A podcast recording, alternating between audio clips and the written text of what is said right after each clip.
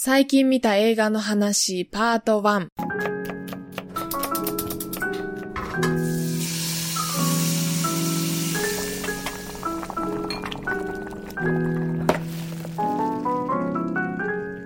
この番組は惑星科学を専攻する大学生春名誠が日常をありのままに語りその成長を記録するポッドキャストです。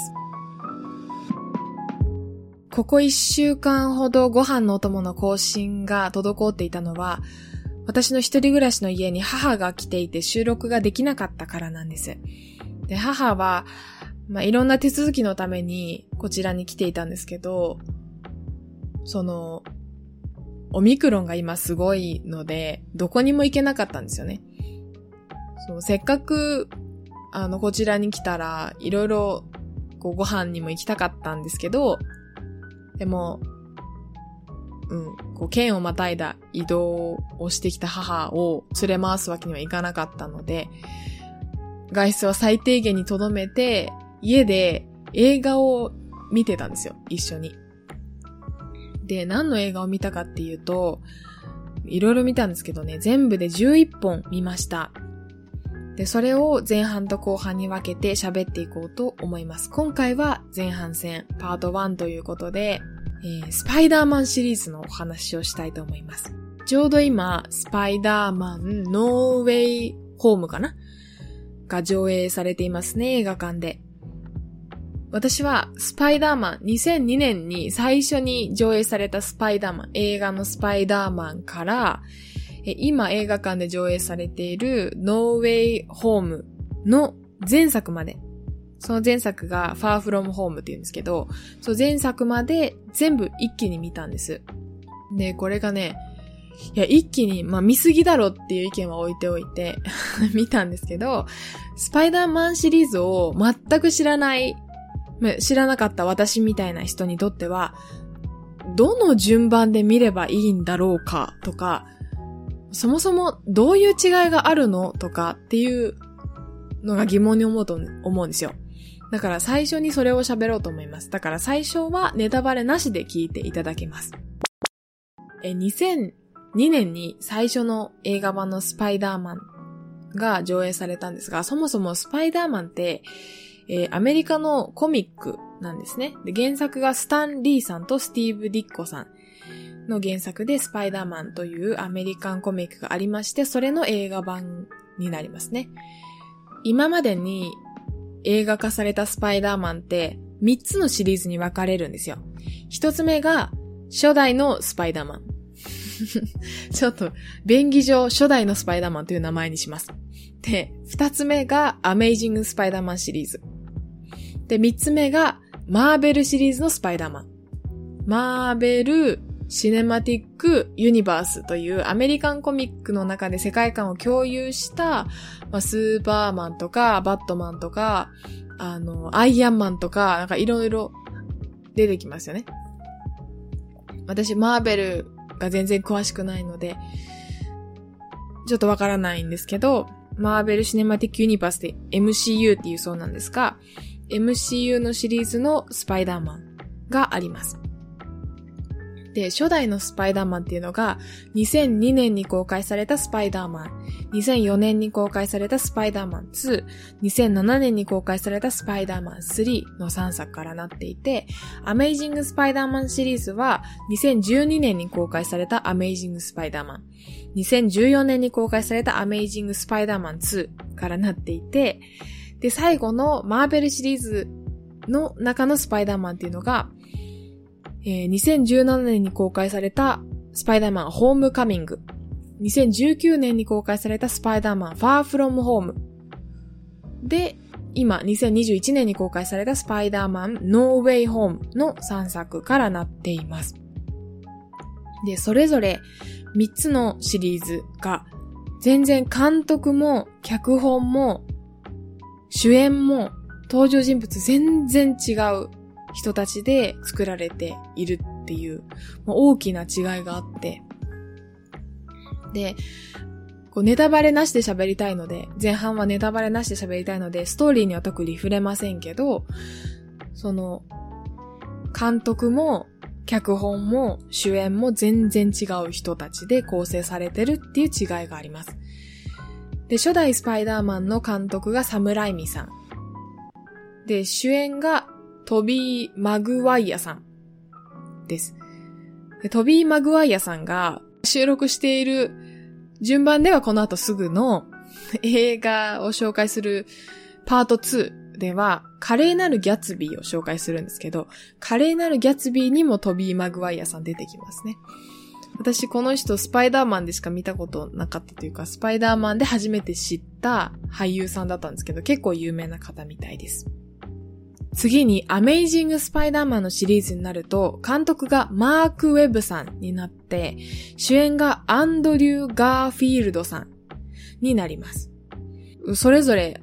主演の方の写真をね、検索していただいたらわかるんですけど、トビー・マグワイアさんは、あの、見た目が、こう、優等生、いいところの育ちの人みたいなイメージで 私のイメージね。で、アメイジング・スパイダーマンの主演のアンドリュー・ガーフィールドさんは、うんとね、すごい背が高くてスラッとしてるイメージ。そう、顔もも長だし、スラッとしてる感じのイメージで、こう、髪の毛が結構、癖っ気なのかなわかんない。それは、ちょっと、そういう髪型なのかもしれないけど、こう、ふわふわした髪の毛のイメージの俳優さんです。こうそう、俳優さんのタイプも全然違いましたね。で、最後に、マーベルシリーズのスパイダーマンは、監督がジョン・ワッツさん。で、えー、主演がトム・ホランドさんです。インポッシブルという作品にも出ているそうです。トム・ホランドさん。トム・ホランドさんは、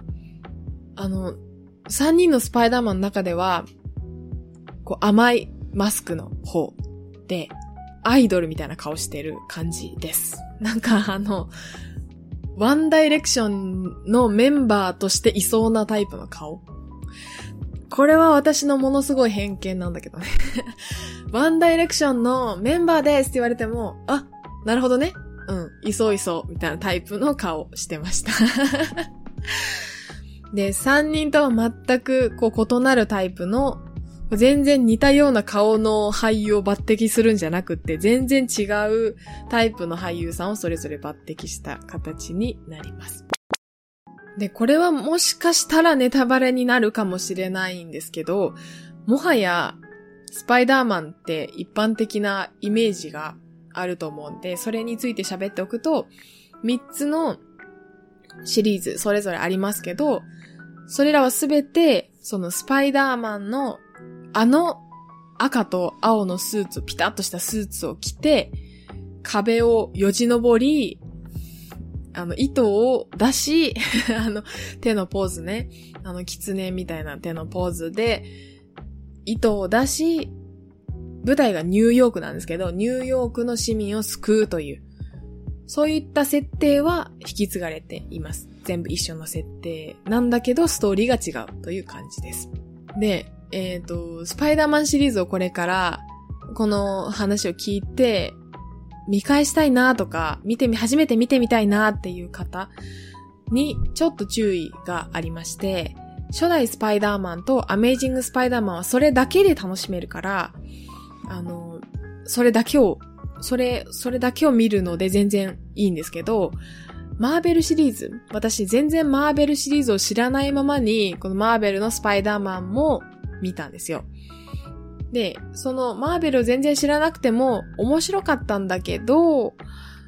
マーベルシリーズを知っていたら、もっと面白かったかなって思ったので、その背景知識があったら、あ、ここ多分面白いポイントなんだろうな。ここに出てくるキャストさんは多分マーベルシリーズの他のシリーズも出てくるおなじみのキャストさんなんだろうなっていう、なんかそういった、うん、ふうなことを思ったので、最大限楽しみたいぞっていう方は、マーベルシリーズをこう通ってきてからスパイダーマン、その流れでスパイダーマン、マーベルシリーズのスパイダーマンも見た方がいいかもしれないです。だから私はこれから、マーベルシリーズを追っかけようかなと思ってます。ということで、ね、スパイダーマンを見たことがない方に向けて、まずはスパイダーマンのその大まかな流れ公開順とか、その、まあ、ど、そのシリーズが3つあるっていう話とか、そういった話をしてきました。で、最後に注意として、マーベルシリーズのスパイダーマンはマーベル知ってた方が面白いかもねっていう話でした。だから最新作もマーベルシリーズの一つだから、マーベルの知識がある人は、マーベルのファンの人は、めちゃめちゃ楽しいかも。っていう感じです。多分マーベルを知らなくても十分楽しめると思いますけど、そのアクションとかもものすごいし、映像がすごい迫力があって、ハラハラするシーンとかもあったんですけどね。その、そう。スパイダーマンちょっと映画館では見れないなって、こう、心臓が持たないなって私自身は思ったんですけど ちょっと叫んじゃったりさ、ね、やばいじゃないですか。映画館で叫ぶ人やばいじゃないですか。だからちょっと、映画館では見れないかなって そう、アクション映画とかはね、私、映画館では見れないんじゃないかなっていう、そういった気持ちになりました。はい、ここからはネタバレありでちょっと喋ろうと思いますので、あの、スパイダーマン見たことないよっていう人とか、ネタバレは嫌だよとかっていう人は、ここで止めてください。それでは、スパイダーマンネタバレありの話に入ろうと思います。あの、ざっくりとした感想なんですけど、初代スパイダーマンとアメイジングスパイダーマンは、あの、それぞれね、まあ、全然違うタイプの主人公なんだけど、一貫して、すごくサイエンスホリックというか、あの、科学オタクすごいもう科学が大好きな男の子で、すごい賢いし、賢いし、おとなしい感じの主人公だったんですよね。だけど、マーベルになると一気に、あの、クイズ王みたいなキャラになって クイズめっちゃ強い賢い、まあ、賢いんだけど、クイズめっちゃ強い男の子になって、で、交友関係も広くなって、で、全くなんかキャラが違う風になったなってちょっと驚きはあったんですけどね。で、その3つのシリーズの中で私が、どれが一番好きだったかっていうと、初代のスパイダーマンの、スパイダーマン2が一番好きだったですね、私は。あの、スパイダーマンのその3シリーズ、それぞれ、その当時の時代背景をめちゃめちゃ、こう、反映しているなって思ったんですけど、そう、主人公のキャラもそうだし、ヒロインのキャラもそうだし、お父さんとお母さんのキャラクターもそうだし、そのキャラクター性がそれぞれ時代背景を反映しているなって思ったんですよ。初代スパイダーマンを知っている方は、初代スパイダーマンの育ての母のメイ・パーカーのキャラクターって、今のお母さん像として全然こう不適合じゃないですか。今のお母さん現代のお母さんのキャラクターには全然当てはまらないキャラクターで、どんなキャラクターかっていうと、おしとやかで、品があって、別に今のお母さん方が、あの、おしとやかに品がないっていう言いたいわけでは全くないんですけど、なんて、なんていうの？あの、こう、温かくて、すごい思いやりがあって、完全無欠な感じ。な、なんて言うの？あの、なんだろう。お母さんとして完璧なお母さんなんですよ。で、現代のお母さん、現代のフィクションでも、実際のお母さん方でもそうだけど、実際の現代のお母さんでもそうだけど、全然完璧じゃないじゃないですか。これは当たり前なんですけど、でも昔のお母さん像としてはすごい完璧な人が描かれていたのかなっていう印象がありました。だけどね、そのメイ・パーカーのあの、ローズマリー・ハリスさんが演じたメイ・パーカーがもうめちゃめちゃ好きで、すごい思いやりがあるし、あの、温かいし、そのメイ・パーカーが出てきた、出てきただけでもそう温かい気持ちになるし、もう、すごい好きなキャラクターですね。メイ・パーカー大好きっていう感じです。で、逆に、そのヒロインの描かれ方としては、やっぱり最新のマーベル作品のヒロインの描かれ方のがすごく好きで、なぜかというと、その女性が自立して、自分の意見もズバッと言うかっこいい女の子がヒロインだったりするんですよね。マーベルシリーズの方は。逆に初代のスパイダーマンだとヒロインは、あの、メリー・ジェーンって MJ って言われるヒロインがいるんですけど、初代スパイダーマンはキルステン・ダンストさん演じていますが、それがね、なんか、なんていうの？こう、男の子、男、いろんな男の子、根はすごいいい子なんですけど、こういろんな男の子を引っ掛けるようなタイプだし、ちょっと頭のネジが足りないように描かれている気がするんですよ。本当は多分、ちゃんとシーンを持ってて、うーん、どう、自分の意見もあるし、どうしたいかっていうのがちゃんと自分の中にある人なんだけど、ちょっと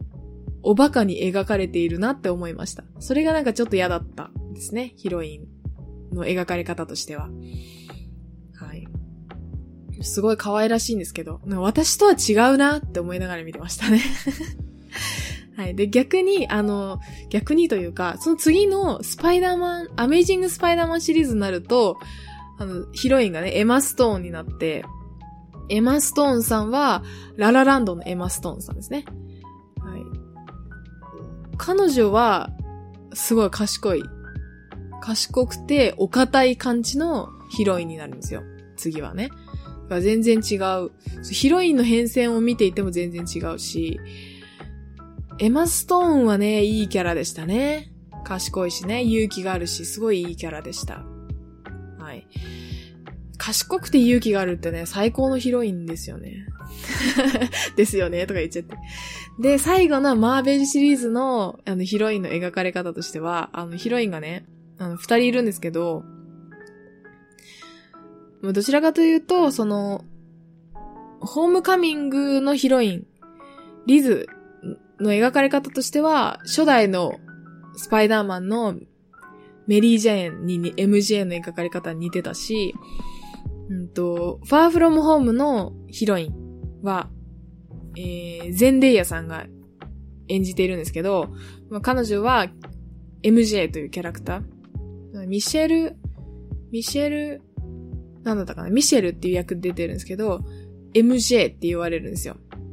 MJ で連想するのはやっぱり初代のヒロイン MJ。初代のヒロインもメリー・ジェーンで MJ って言われてたんですね。そこがリンクしてるんだ、面白いなと思ったんですけど、ゼンダイヤさんはグレイテストショーマンにも出てたので知ってた女優さんで、で、グレイテストショーマンのゼンデイヤさんの役がめっちゃ良くて、それでも大ファンになって、インスタもフォローしてたんですよ。そう、ゼンデイヤさんは、個性的な13で、あの、あの、自分の中のこう芸術があるタイプの、あの、芸術があるタイプの女優さんでっていうのもなんか変だけど、こう、表現の仕方が個性的な女優さんなので、そのインスタグラムも結構、うんと、なんて言うんだろう。オリジナリティがある投稿をよくされてますね。この家族愛とかもよく感じます。その彼女の投稿からは。っていう感じでした。はい。あ、そうそう、そう。で、で、ゼンディアさんがどんなキャラクターだったかって、ゼンディアさんが演じる MJ がどんなキャラクターだったかっていうと、あの、クイズの、そのスパイダーマンが所属しているスパイダーマン、うんと、ピーター・パーカーか。ピーター・パーカーが所属しているクイズ研究会みたいな、いや、クイズ研究会みたいな、そういったサークルの一員で、で、そう、すごいクールで、クールビューティーな感じで、謎をミステリアスな感じだし、ちょっと毒舌な感じのキャラクターですね。ゼンデイヤさん演じるからね、もう最高なので、いや、ヒロインはね、圧倒的に、やっぱり、マーベルのスパイダーマン、MCU のシリーズのスパイダーマンが最高です。はい。でした。っていう感想でしたね。で、やっぱりね、マーベルシリーズを見てから、もう一回このスパイダーマンに戻ってきた時にどう感想が変わるのかっていう、こう、興味が自分の中にあります。はい。という感じですね。はい、スパイダーマンを、2002年のスパイダーマンから2019年のスパイダーマンファーフロムホームまで全部見てきた感想でした。それぞれの時代背景とか、どんなキャラクターが当てはまっているのかとか、っていうのも全然違くて面白かったです。ぜひ最新作を見たいんだけど、アクション映画でこう自分が映画館で叫んだりとかハラハラしても心臓が持たなそうなので、ちょっと家で見たいなって思ってます。ので、最新作を見るのはもう少し先のお話ということでした。え次回はですね、